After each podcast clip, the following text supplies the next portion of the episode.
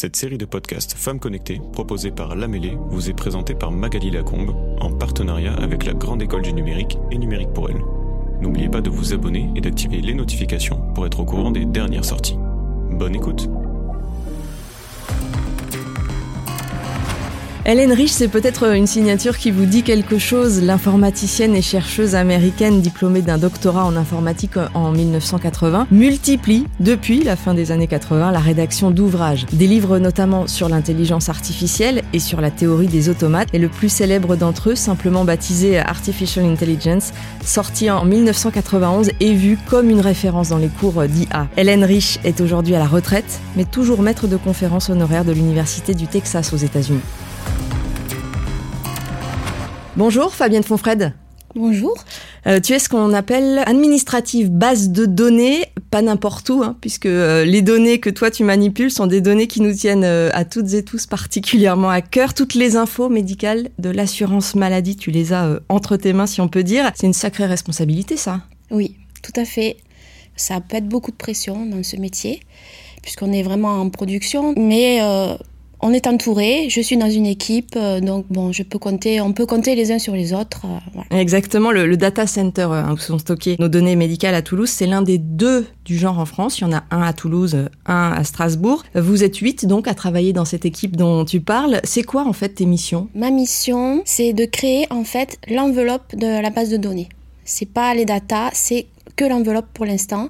Et ensuite, que cette base de données soit en bonne santé, c'est-à-dire que, disons qu'elle n'ait pas de problème d'espace euh, disque, de stockage, qu'on puisse l'atteindre facilement, qu'il n'y ait pas d'incident, que les clients soient contents aussi.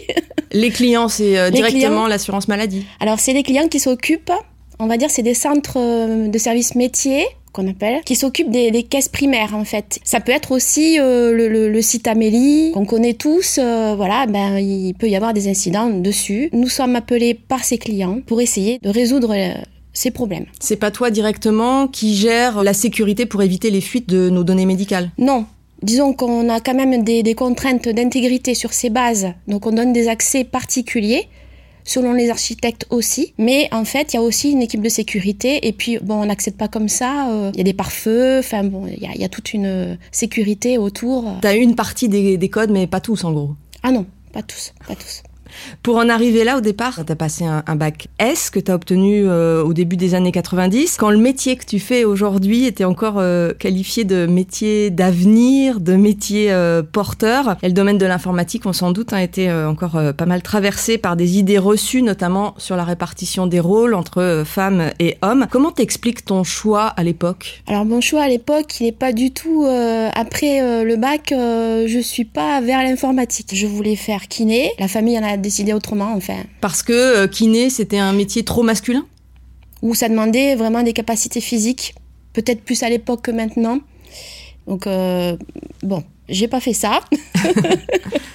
Et après, je me suis tournée euh, bon, ben, vers la fac donc, du Capitole. J'ai fait une première année de sciences éco, ce qui n'a rien à voir avec un bac S, pour découvrir finalement la vie, enfin comment ça pouvait se passer. Bon, mes sciences éco, c'était que des maths, pas trop d'économie, donc ça m'a pas vraiment plu. Ok. Et après, j'ai basculé vers euh, donc un master administration économique et sociale. Et spécialisé en plus en droit public, ce qui n'a rien à voir avec l'informatique. Mais quand même, j'ai suivi des UV d'informatique en troisième et quatrième année parce que je voyais bien que bon, ça, ça allait être porteur.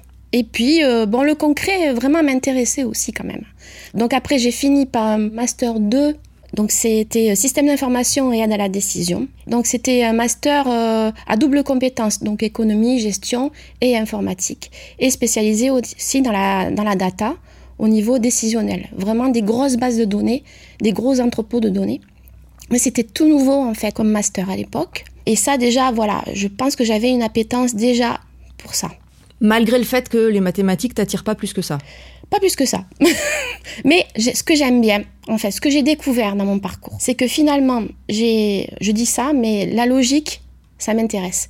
Tout ce qui est algorithme, tout ce qui est programmation aussi, hein, tout ce qui est rigueur, méthode, et c'est ce qu'on demande en fait euh, dans notre métier. Et à ce moment-là, donc, forte de ton bagage universitaire, notamment spécialisé en informatique, vous étiez combien de, de filles, de femmes? Je me souviens plus trop, mais je pense qu'on était quand même. euh, Enfin, il y en avait peut-être la moitié, je, je pense. euh.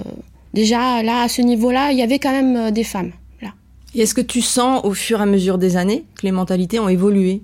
Dans ma profession, j'en ai pas trouvé. Ça dépendait quel type de métier. Au niveau développement, j'en ai trouvé. Au niveau, au niveau chef de projet, euh, j'en ai trouvé. Mais au niveau production, là où je travaille actuellement, où j'ai travaillé aussi pour Airbus, j'en ai moins trouvé. Donc c'était des administrateurs système ou base de données. Là, euh, il y en a moins.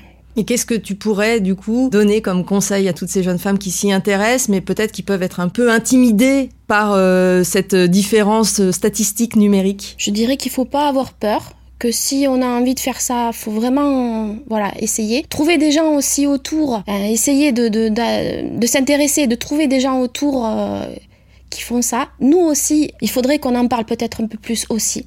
Hein.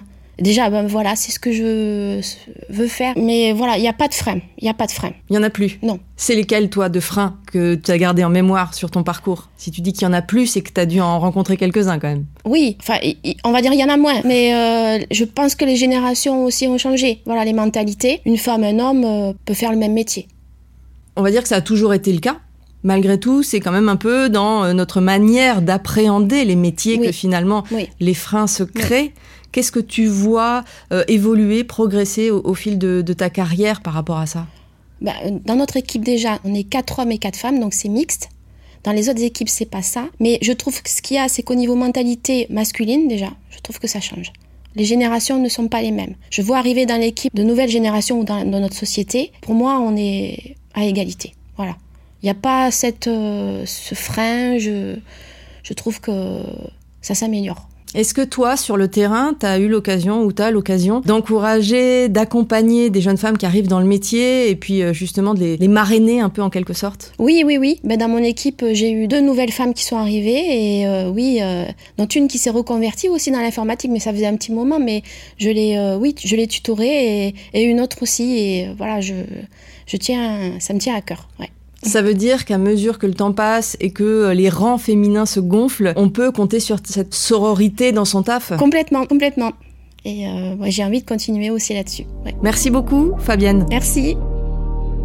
Cet épisode vous a été proposé par l'Amélé Podcast en partenariat avec la Grande École du Numérique. Retrouvez toutes nos actions en faveur de la mixité sur notre site numériquepourelle.fr.